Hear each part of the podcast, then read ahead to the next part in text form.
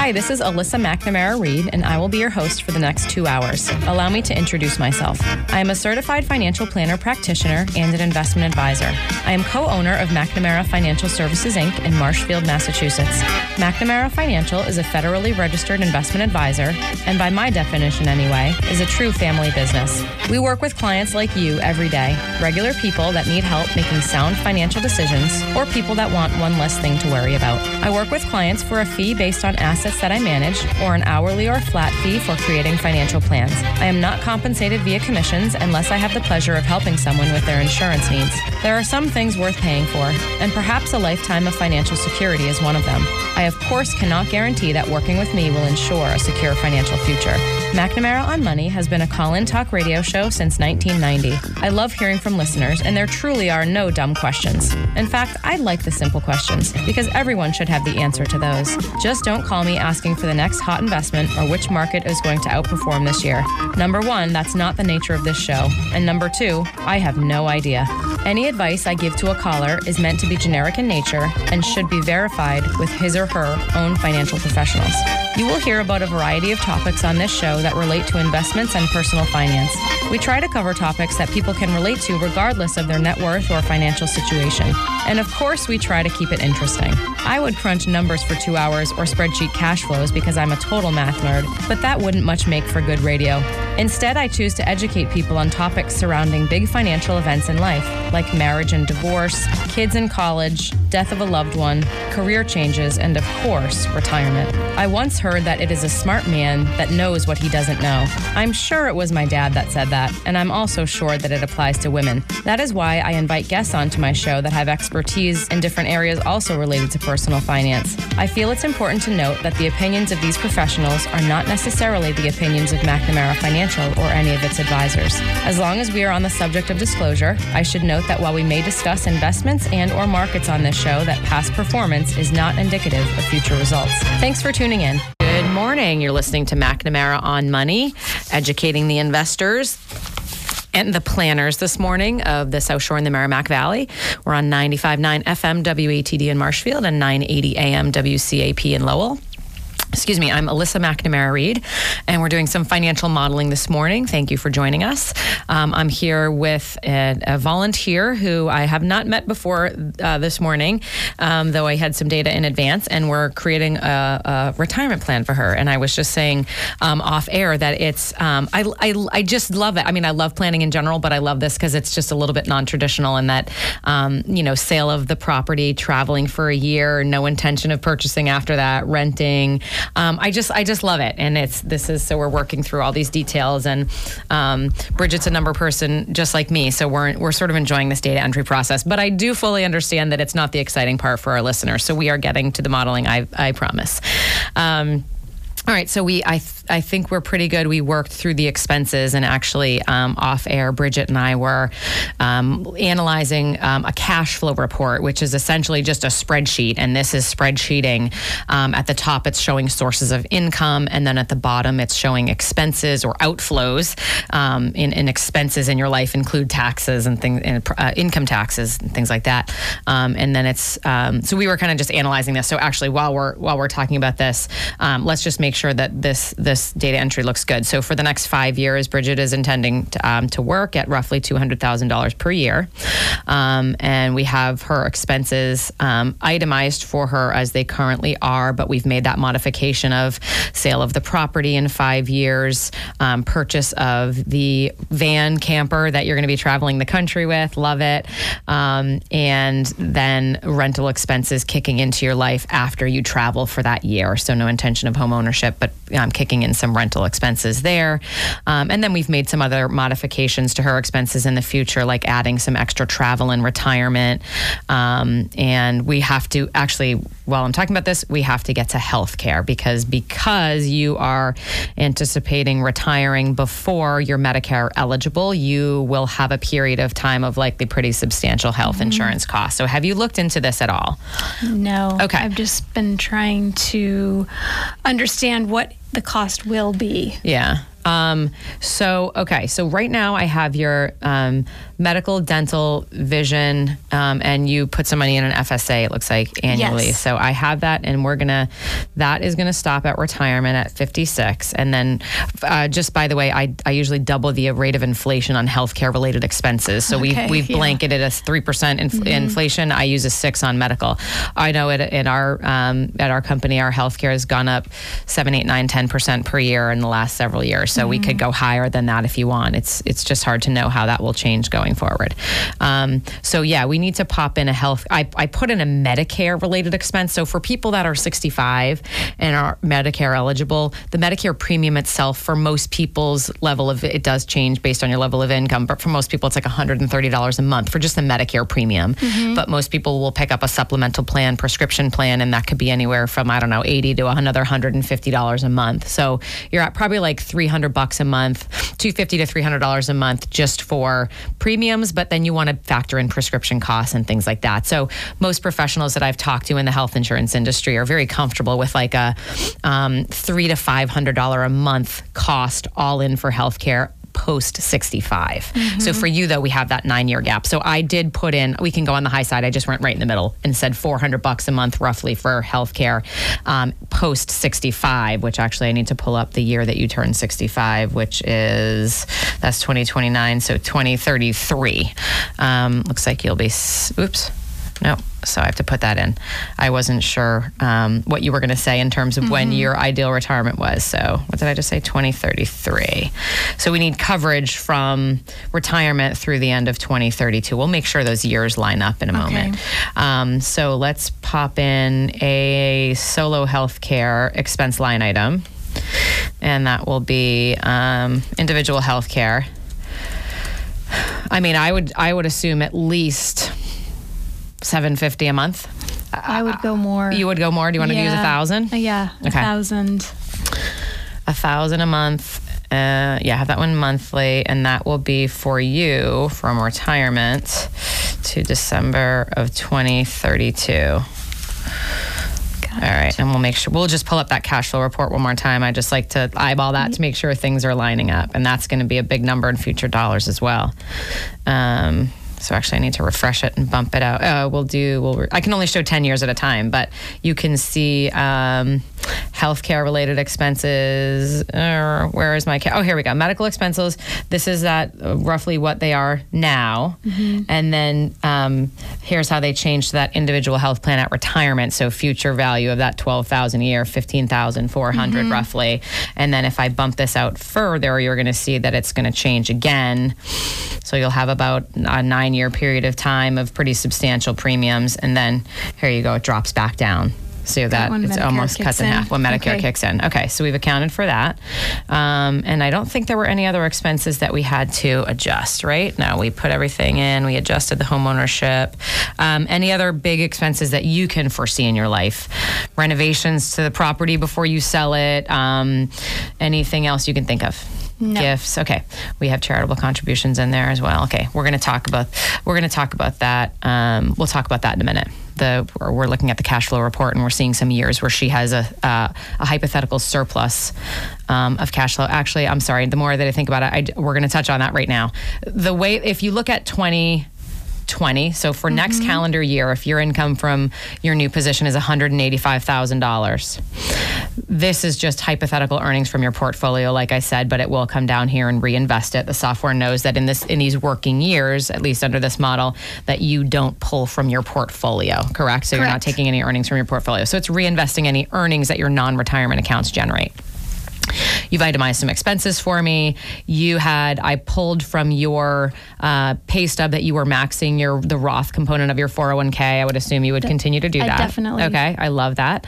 Um, and so what the uh, and then this is estimating federal, state, and payroll taxes for you. Mm-hmm. It usually comes pretty close. Do you know what your federal tax bill was? Oh, I have it right here. I have it right here. But your income was different. Yeah, your income was and different. I did a conversion. And you did a so- conversion. Yeah, so it really skewed things. Okay. The the software is pretty close about um, getting a federal and state tax. Hold on, let me just see what it was last year. Though actually, your income was a little bit lower, even with your bonus, but um, but with the conversion, your taxable income was 170. Your gross income was 193,000. So it's actually pretty close. So hold on, peep. Hold on. I'm just looking at our tax return. There's a lot of lines on this tax return. Total tax, 34,000. This is showing it at 42,000. So perhaps we're a little bit high, but if your income from work is higher, that could be correct. Um, if anything, it's a slightly conservative model. Do you want me to go in and 34,000, but your gross was 192. I'm showing your gross at 185. You did the Roth conversions, qualified dividends. Oh, if you have any, mm-hmm. what we don't have is qualified dividends. So, okay, I think we should leave it. We can always come in and make a manual reduction if we think that that's accurate, but it's because your this tax year is different. Next tax year, tax year will be different. I would say let's just leave it for now. Okay, what this is saying is that this is a cash flow statement. Income minus expenses. Is there a surplus or a deficit? Mm-hmm. The software thinks that you have a $26,000 deficit for the calendar year 2020. Do you have an extra $2,000 a month that you don't need? the look on your face is indicating that no, you don't. So, so not uncommon. So, but actually, your your, however, with the job change, I wonder if you will. Like last year, your income, your base was a hundred. This year, I'm excuse me, your base was a and 134. There the was a bonus. in there that bumped that up. But did you did you save the bonus or did you spend the bonus? I saved it. Okay. So last year, this calendar year, you were living on $134,000 gross. Mm-hmm. If your income next year goes to $185,000, I think you might have a surplus. Even definitely that, that's a fifty. I mean, that's a fifty thousand dollar before tax difference. Your income looks higher over here last year because you did a Roth, partially because you did a Roth Yeah. conversion. So it really wasn't like your spendable income wasn't higher. So if there's a fifty thousand dollar difference in your gross income, Mm-hmm. that's at least a thirty thousand dollar net difference, right? So I think it, this is probably this is probably you're you're you're essentially break even cash flow now after you put money in the 401k it- with your prior position is that a correct statement? Yeah, essentially I, I would say that I should have extra. yeah i think you'll have and i think that that's probably not unreasonable because I if you because you were if you were living on 134 and you're going to 185 you and i mean you could find ways to spend that difference but That the I'm way not that we but okay i love it I love it. I'm not, going, going she's to. shaking your head nah, i'm not going to yeah. So okay so this is probably pretty close to accurate then with the exception of the year in which you sell the house which i'll change but um, so uh, it- there's two ways for me to handle a surplus of cash flow and this is five years worth of pretty significant surpluses 26000 35000 35000 and then um, i can either ignore it conservative way or i can add it to the portfolio. Definitely. I know. Yes, I don't know you all that well yet, Bridget. But no, but knowing you, you're going to uh, add it to the portfolio. it, yeah. Yes. So what I can do is I can just add. Um, anytime we have a surplus, I can just direct it to your non-retirement dollars. Yes. So I'm just going to say. Let's. You're pretty. You pay pretty close attention. I'm going to direct 100% of your surplus until the year of retirement to that uh, financial account. And if we refresh this uh, report right here, it's going to vaporize that surplus Yeah. and it added it to your non what I called your non-qualified or your non-retirement account. And actually, I'm going to do the same in the year of retirement because that's the year that you sell the property, and you will have a significant surplus because of the equity in the property even after you purchase the uh, the van, the camper. All right, so I have to just bump that out a year, and then that should be good. Okay, so good. Some sometimes people have. It, sometime it's not uncommon for people to underestimate their spending, and so sometimes when we see a surplus like that, and they're kind of like, "Well, that doesn't exist." we I misunderstood a- you. I thought it, you were saying it was a deficit, and that's why I gave you that look. Oh no no no no no. Oh oh okay. Oh okay. No no no no. Like, what? I was like, "Uh, yeah no. You definitely don't have a deficit. No, we know that you're a good saver.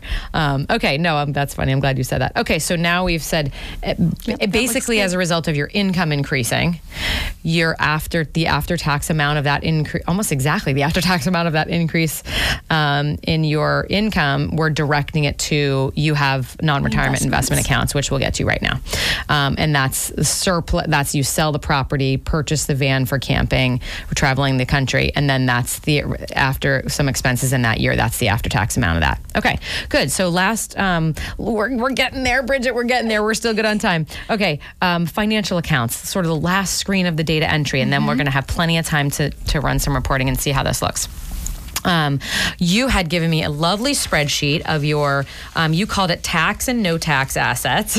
Yes. so in my world, that is, uh, well, tax deferred. You have your no tax. So you have money in Roth investments and some traditional IRA investments. And whether that's 401k, IRA, rollover, SEP, uh, in my world, I'm just calling that IRAs and 401ks. So the, Okay. the re- accounts where you receive the deduction and they'll be taxable to you later. And then, as we stated earlier, you have some pretty significant dollars in Roths. You have over, wait, did I do that math right?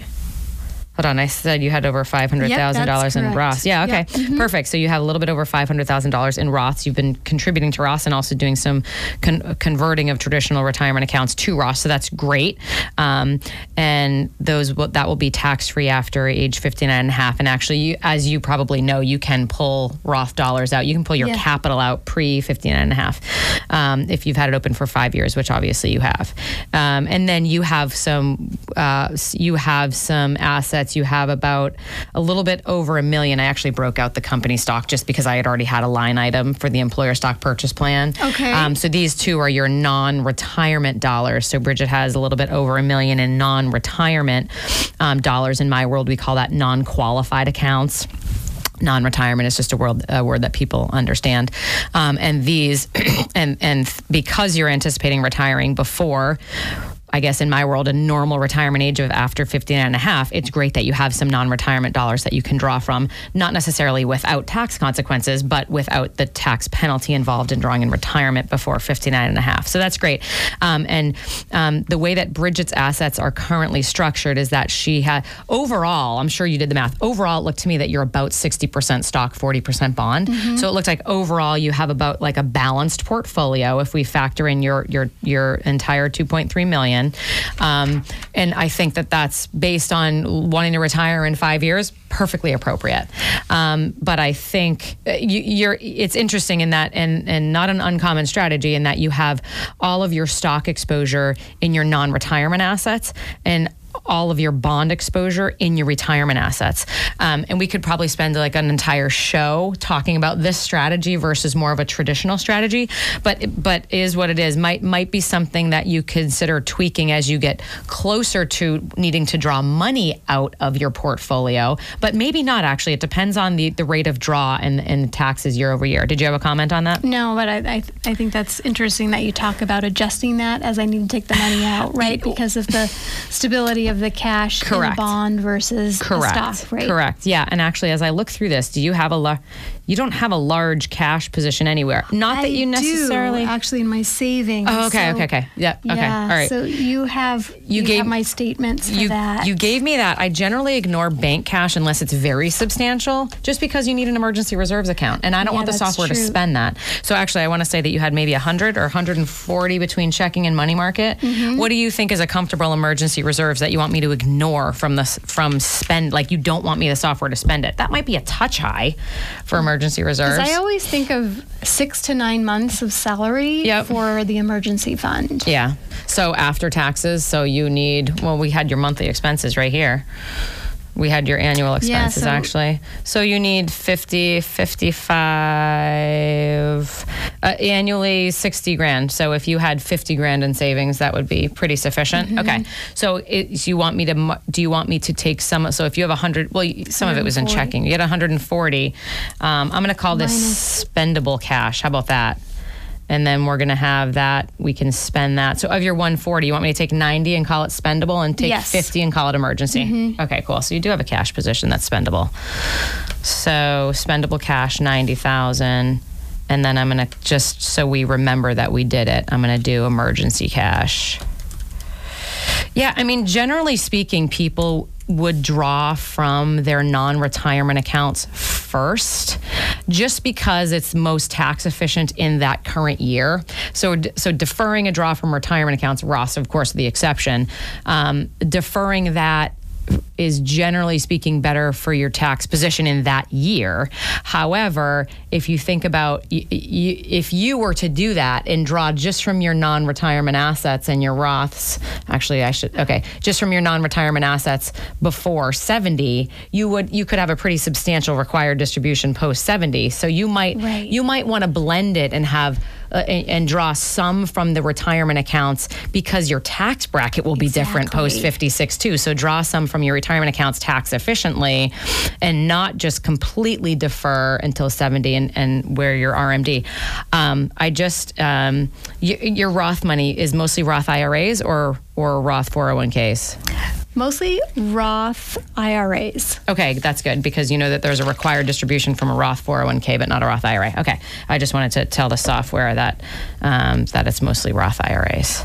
Um, okay, good. So overall balanced portfolio. Obviously, as you approach retirement, you're going to want to be sure that um, you have, I would say, like a year or two of cash readily available. Cash or very safe securities readily available. You're you're you're starting to have that actually. I mean, maybe you just um, you could just slowly build on that um, 90 over time, but we're not we're skipping ahead a little bit because we don't exactly know like what your cash needs are, and we can use our report to um, figure that out in a moment.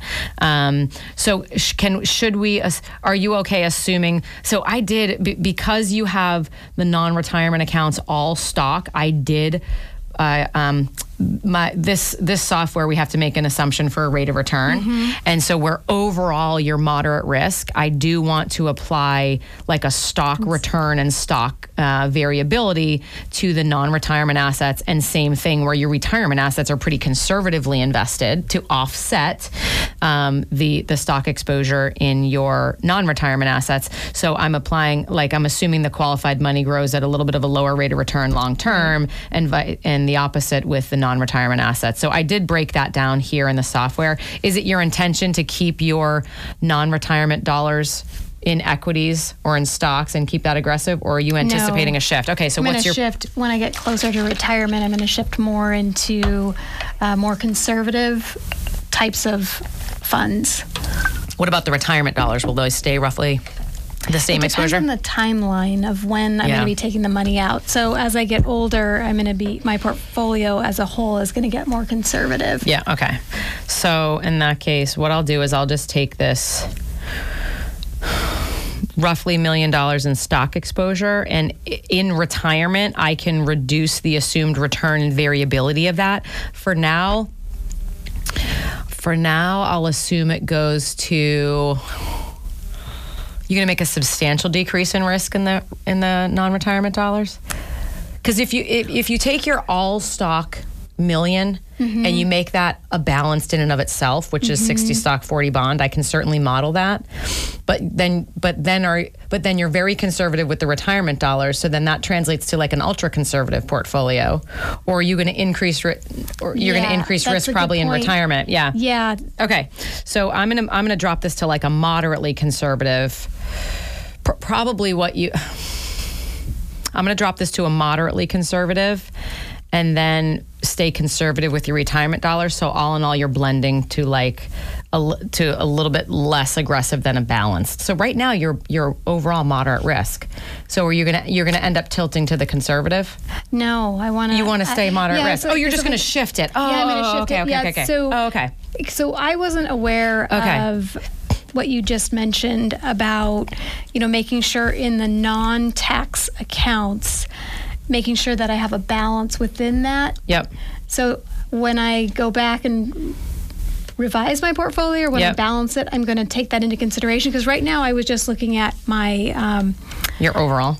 I was looking at overall and I was looking at trying to be as tax efficient as possible. Of course. Yep. Yeah. Yep. So I have to relook at the way May, I- maybe it's a, it depends on what we come up with for an income strategy. Okay. Maybe like you, yeah. I mean, you're. Cer- I, I think you're going to want to reduce risk at least a little with some of the positions in the non-retirement dollars because you can't. You, uh, uh, uh, you, you're going to be drawing some dollars from non-retirement. Exactly. And so you can't have that be pure stock exposure and risk a 40% downturn. So yeah, I don't know the the extent to which you'll need to do that yet because don't forget you have half a million in Roth dollars and you can you you're going to be in a place where you can draw a pretty significant amount from Roth amount from Roth dollars and non-retirement dollars and some from your your traditional IRA dollars just to skim some out in a low tax bracket.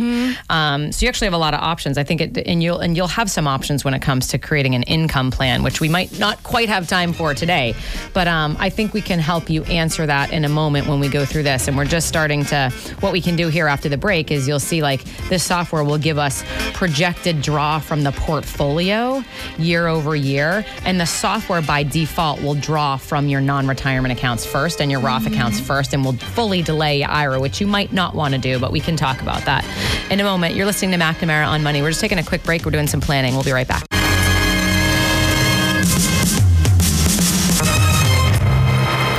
We're back. You're listening to McNamara on Money. We're doing some financial modeling today. I'm Alyssa McNamara Reed. Uh, we're doing some financial planning this morning with a uh, with a real live volunteer, Bridget, stage name of course, and we're working through a retirement plan for her. And we're just kind of we're just getting to the fun part, and I'm talking quickly because I don't want to run out of time um, to do some modeling for Bridget. But we had a lot of great conversations working through some um, data entry and getting her model created, and and and um, talking with Bridget about your goals for retirement which is great and a little bit non-traditional, as I said, but it's it's a great uh, it's great to talk about and um, illustrate on the air for people. And we've uh, we spent a little bit of time itemizing some cash flow um, ongoing for you, which is a great way for me to ensure accurate data entry, of course, but also a way for us to look out in retirement and kind of say, hey, what is uh, what does the software think you're going to need from your portfolio in terms of dollars, and then we can use that to back into a withdrawal rate.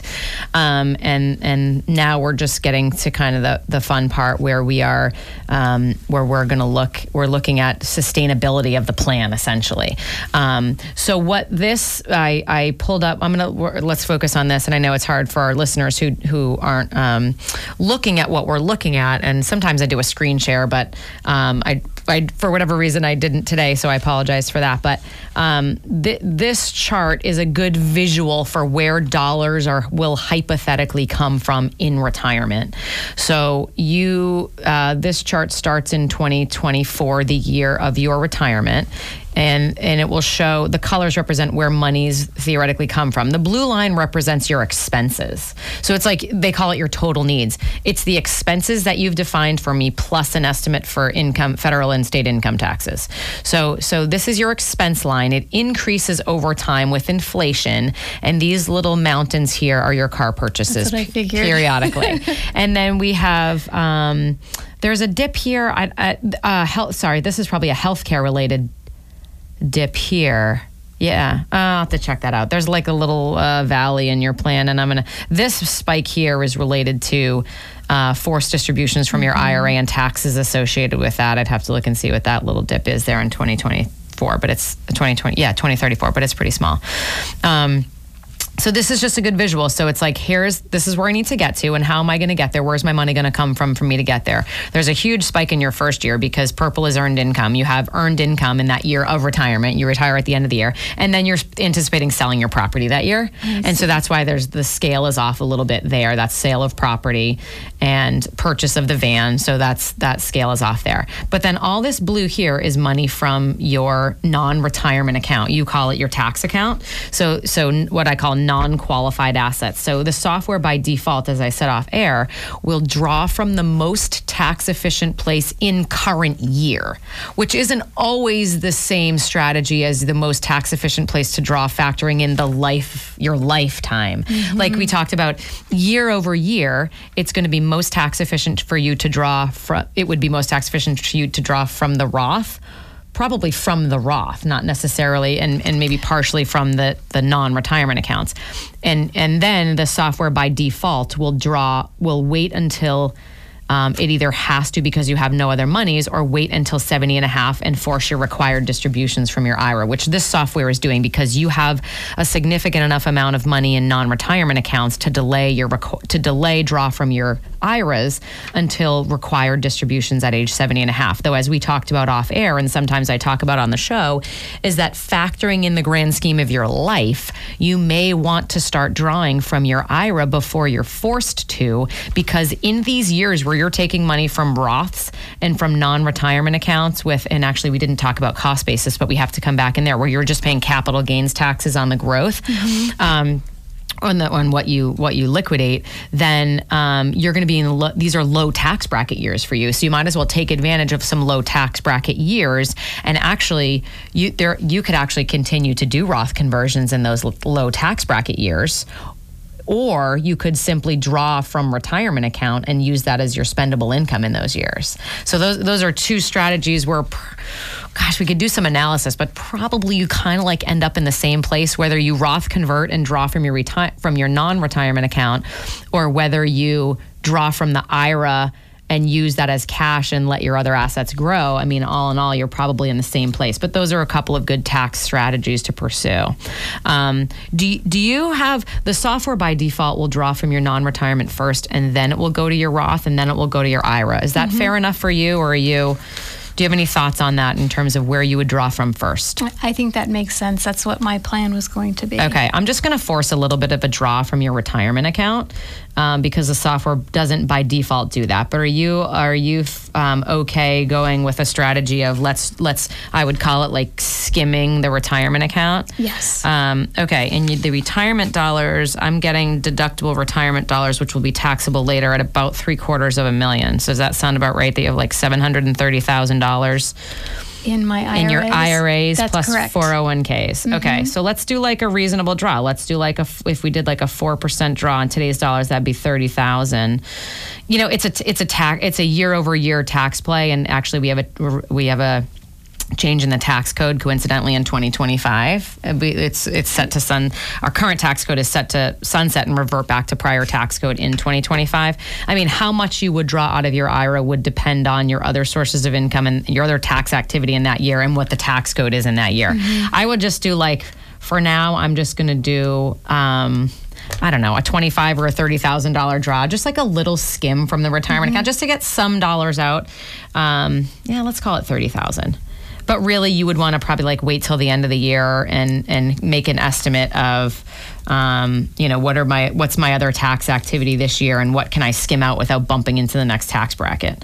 Um, so I'll just I'll start that and I'll go. Um, I'm just I'm just manually entering a draw from the retirement account before 70 so let's say 2038 2039 okay um, and that shouldn't be a huge tax event for you because your other taxable income should be relatively minimal that year, other than activity in your non retirement account. Um, okay, so sorry, I'm bouncing around here. I'm getting to a lot of different reports, but this, um, I like this chart here. Sorry, I made it bigger so that we could see it, but now I have to refresh it. I like this chart here because it's a good it's a good visual. Ah, um, yes. So now you can see that that changed and this brown here is yeah it's it's that manual draw of some mm-hmm. money from your retirement mm-hmm. account now really you wouldn't take it in the year of retirement i should i should eliminate that um, so that will slightly reduce what you're taking from your non-retirement assets and it also will serve to slightly reduce your your forced distribution from your retirement account um, at post 70 and a half mm-hmm. okay so this chart is generated assuming that your accounts earn the same rate of return every year indefinitely which we didn't talk about so let's what are so your um, you're pretty well read and you do you do your own portfolio. So what would you like to use for assumptions regarding rates of return on your money? You can either you can give me a portfolio by portfolio. I'm sorry, you can give me a portfolio return, or you can give me like your conservative money versus your aggressive money return or well, what, what do you want to assume? One, so it looks like you already put in yeah, some rates of return. I I thought they were a little low. Okay. But um, what do you want to assume? Be- yes, I did do that because I looked at your overall strategy and your level of risk, so your stock bond ratio, mm-hmm. and we try to use what we think is realistic, but on the conservative side, um, assumed rates of return. So, like for your your retirement monies, tilt to the conservative, and so this is like uh, a five. I usually use like a five ish, five and a quarter return for like a 30 to 40% stock portfolio. Mm-hmm. And we think that's hopefully realistic, but on the low side long term. And then for um, stock monies, like your non-retirement account is all stock, and we use usually between seven and nine. But I, I like to be on the conservative, conservative side, side, for that, so I use like a seven and a half for stock monies. For like a balanced portfolio, I generally use a five and a half or a six for on average over a long period of time. So we could because you're sort of managing your monies as a portfolio versus mm-hmm. account by account. Right. We could use a portfolio return for you if you want, but this is your plan, so we can use whatever number you want. Uh, I want to use a portfolio. Okay, return. so I'm just gonna. So even though your monies are actually invested differently, I'm going to use a moderate risk return mm-hmm. for your all of your accounts. Yes. Okay. And what's your definition of that? What's a moderate risk return for you? Seven percent. Okay. Um, you know, do you know what standard deviation is? Yes, I do. Oh, what do you want to use for it? Oh, of course you do. I forgot about what your occupation is. Of course you do. So, my I- so so for our I listeners, don't know what a standard deviation for a stock portfolio is. That, For- for- I know what it. You know what it is. So, sto- so for our listeners, a, a standard deviation is a measure of the very uh, volatility Variability, in a portfolio and the volat- and the variability of returns. So, a stock portfolio would have a higher standard deviation because the, the variability in the returns is much wider than a more conservative portfolio has. Um, the range of returns is tighter Right. um, and has a lower standard deviation. So, like for our stock portfolio, I think we use a 16% for a standard deviation.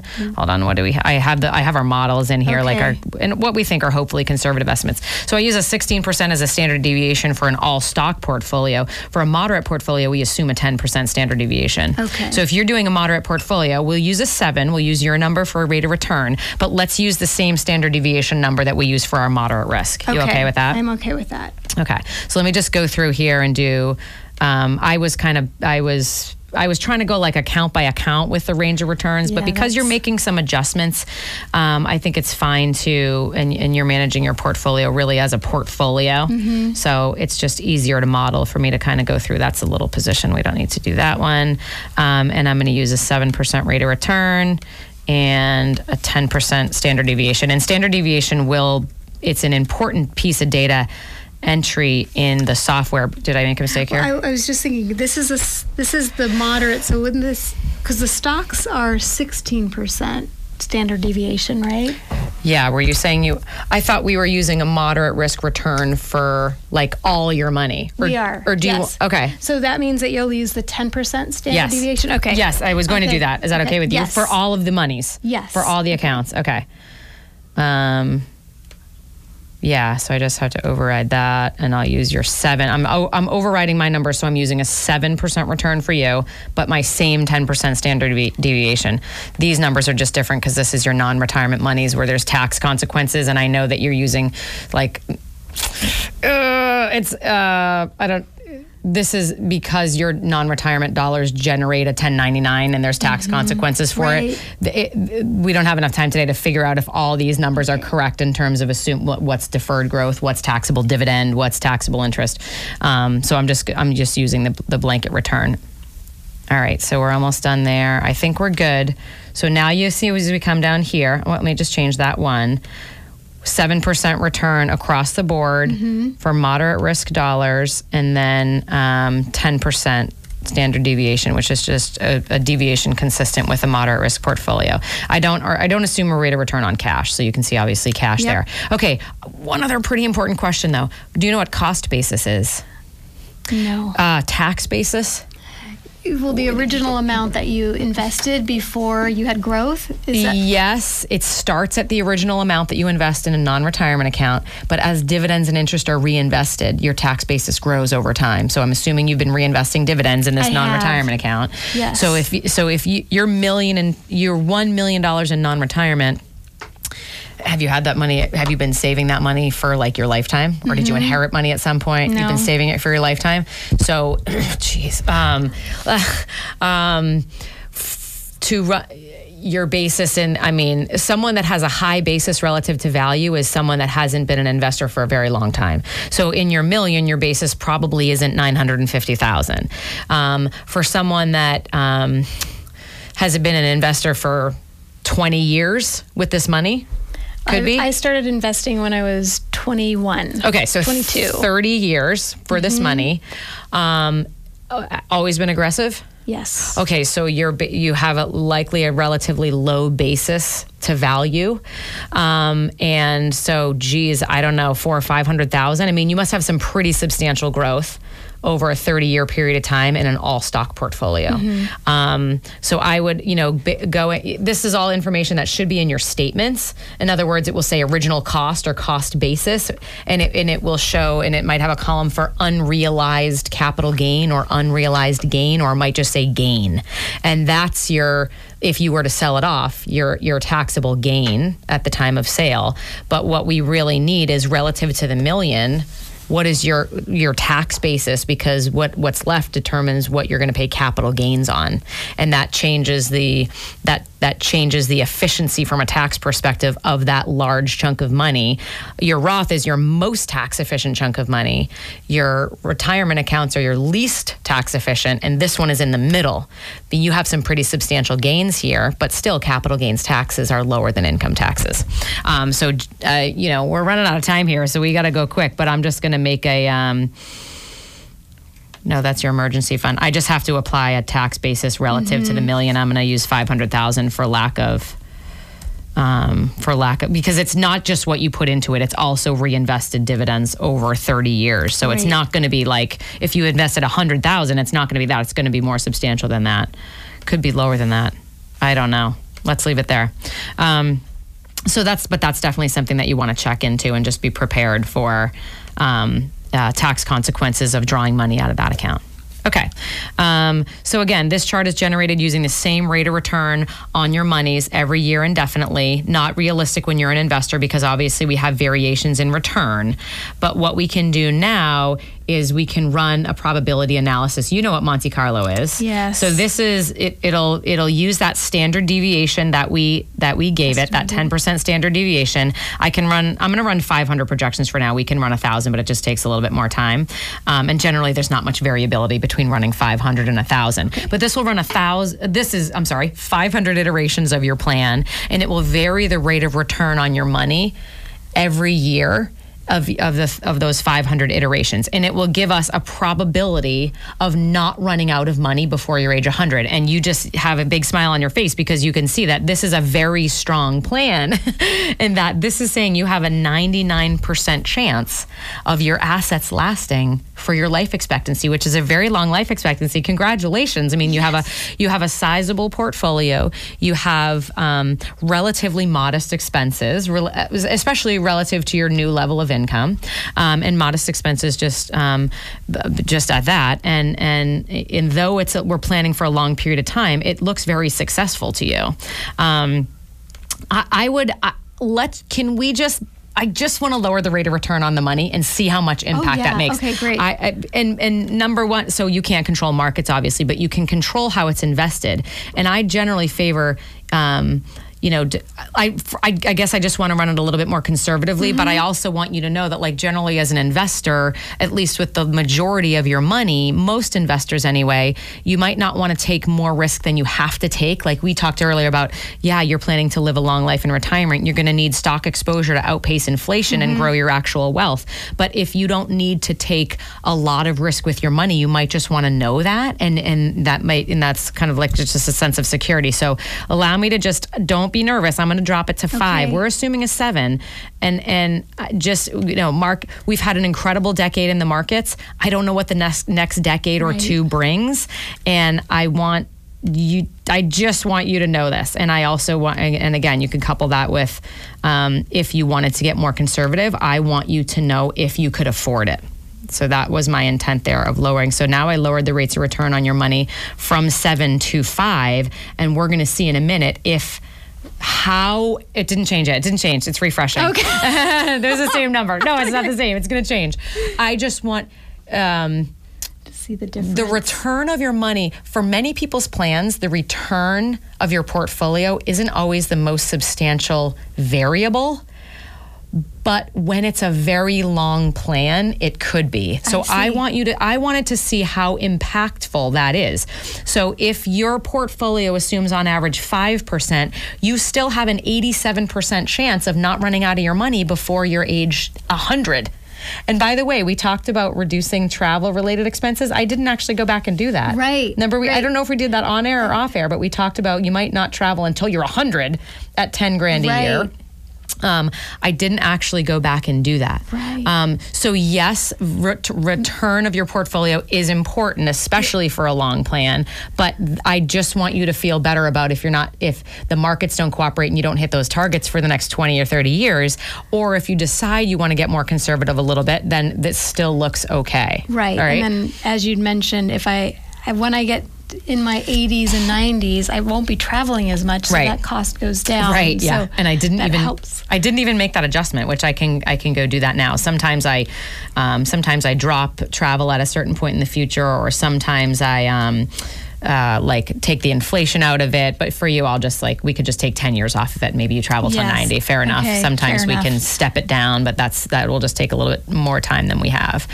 Um, yeah. So I mean, the the one the one actually one thing I want to do is is grab a, like a withdrawal rate for you because I'm sure you you're well read on withdrawal rates yeah, from exactly. portfolios. Yeah. Whereas uh, generally speaking, four percent generally Right. considered to be a sustainable rate. However, with a 44 year time horizon in retirement, you probably want to be on the low side of a withdrawal rate. You might want to be in the threes, um, and and so just eyeballing that ongoing. So I wanted to we can look at the numbers. Um, but I also, oh, I had one other thing to say and I totally lost it. All right, let's go here and um, let's pull from this cash flow report. And you, h- however, you're in a situation where in the first uh, 14 years, your withdrawal rate is going to be higher than it will after that because you're delaying Social. Security. Well- oh, healthcare and Social Security. Yes. That's right. So the first 10 years is high, then it steps down a little bit. Then when Social Security kicks in, it actually drops steps again, down more. right. Um, so yeah, so a withdrawal rate on the high-ish side in the first few years, while it might be slightly uncomfortable, we know it's would be temporary, Temporary, and yeah. you can, you know, the the Social Security conversation can also be, you can also play it by ear. Like if if if your um, draw from the portfolio pre Social Security is you know, starts at 4%, but then we have a turn in the markets, depending on how you're invested, and then it's 5%, and then it's 5.5%, and you're starting to get uncomfortable. You can That's a always file for Social Security. Right. And because you, because, you know, you're always going to be want to, as your, if your portfolio takes a temporary decline in value, of course, you're going to be want to be drawing from your cash and trying not to sell off your portfolio when it's down in value. But it, if your cash starts running too low, you can fall back on Social Security. One, one thing I just wanted to say to you is um, many because you won't be a home you, because you might not be a homeowner in retirement um, which is not necessarily a bad thing, but I just want, like many people that I do planning for, let's say their plan comes out at, you know, 75, 85% success. So, so maybe not perfect and a little bit of room for error there, but most people would have equity in a property to fall back on. Right. And you won't. Mm-hmm. So you're going to want to make sure that your plan is very strong and, and, and, you know, evaluated ongoing because you don't have that to fall back on, the equity in the property. right. You, however, you do have enough wiggle room in your expenses with that travel budget and things where you could right. Pull like back pull years. back in some years based on what markets are doing. So you do have something to fall back on. Um, but I just wanted to point that out because Yeah. most people would have equity in a property and you can tap equity in various ways. So just wanted to throw that back on. Um, just wanted to throw that out. Do you have any questions? What what other information? I did want to throw the withdrawal drawdown rate. drawdown rate. Yeah. Okay, so let's look at the first full year of retirement, which was 2025. So remember that I, um, I just want to. Yeah. Remember that we did a manual draw from the retirement account at 30,000 and then it's drawing 48,000, so that's 78,000 from your cash. And then the way that you read this is that it's yeah. And then the, the hypothetical earnings from your portfolio here, I just wanted to make sure it's not reinvesting it. It's not. Um, so you're drawing in that first year 52,000 um 130,000 from your portfolio and it looks like oh there's a car purchase Oh no no no that, that's traveling the country traveling the That's country right. I just wanted to see what if the draw was actually the van, right? And I just thought of something. We put the van in at full value instead of half. We put But the van in at full value instead of so you could buy a hundred and sixty thousand dollar van. That'd be a really nice van. Yeah. That'd be a really nice van.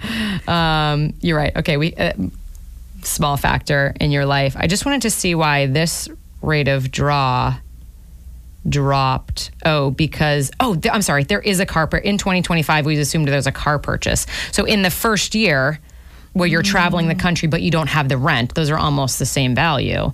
You are drawing 130,000 from the portfolio, but like 25,000 Yeah. of that is for a car. Yeah, and you wouldn't buy a car. no. You wouldn't buy a car the year that you're traveling the country. say right. All right, but anyway, but what I was saying is that the next year's draw is more of the normal draw, Right. where that's seventy-two, a hundred, a hundred and ten thousand dollars, right? So, so let's go with like your normal draw from the Yeah. portfolio at about hundred and ten.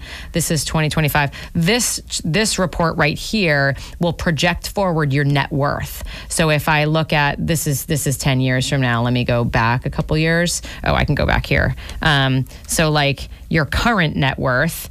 Um, this will include the equity. This one will include the equity in your home, two point six five million. But if we if we fast forward to that twenty twenty six, that year that you're starting to rent and you've already traveled, this is in a perfect world where you're earning that same rate of return every year indefinitely. But it's just going to be so the the house goes away. So this is just your assets, but equity from the house was added to your portfolio. So it's calling I it's it's ballparking your net worth at three and a half million. If you're drawing 110,000, that's close enough from ah, I did it wrong. 110,000 from 3.5 million. That's a very reasonable rate of draw. 3%. Okay. That's Yeah, exactly what we just talked about. That's interesting. exactly what we just talked about. Is Right. it, where, where you you won't want to at least in the be, in the first ten years or so you won't want to be abiding by that four percent rule. I think you should play a conservative because you're anticipating a timeline is so very long. long retirement, which is not uncommon for people to live a very long life in retirement. It just they just keep getting longer and longer. So that's that's great. And like we talked about earlier, it's even a little bit more conservative because your uh, remember your health care will go down and then your social security will kick in and so your rate of draw is starting at 3% and then will go lower. So this is why your plan looks successful because your rate of draw is anticipated to be very reasonable. And that's why this even looked good at a 5% rate of return because you're drawing less than that and you have enough of a buffer to withstand markets um, where you don't earn that 5 to 7% rate of return. I told you this would fly by. We only You're have right. two more minutes. I say you're like everyone comes in they're like 2 hours and I have to be here the whole time. but um but this was super fun. Do you have any and obviously if you have questions after this, I would welcome you to come into my office and we can finish this or we can chat on the phone. Happy to finish this for you as a big thank you for volunteering today. Do you have any quick questions that I can answer like right no, now? No, that was great. Okay. Thank you. You're welcome. I um I oh my gosh, it goes by so quickly. Thanks everyone for tuning in. I'm Alyssa McNamara Reed. I've been talking this morning with Bridget. I want to thank you very, very much for volunteering to do this model. Congratulations, you've done well accumulating your monies. you have modest expenses relative to your income, and your plan looks very successful long term. But like I said, happy to finish it and make any modifications for you um, as a thank you very much. Um, thanks for listening, everyone. I'm Alyssa McNamara Reed. You've been listening to McNamara on Money. I hope that was helpful for you today. If you don't have a retirement plan, consider getting one. 781 834 2010 if you need to call me at the office, or you can always visit me at McNamaraFinancial.com. Have a great weekend, everybody. Bye bye.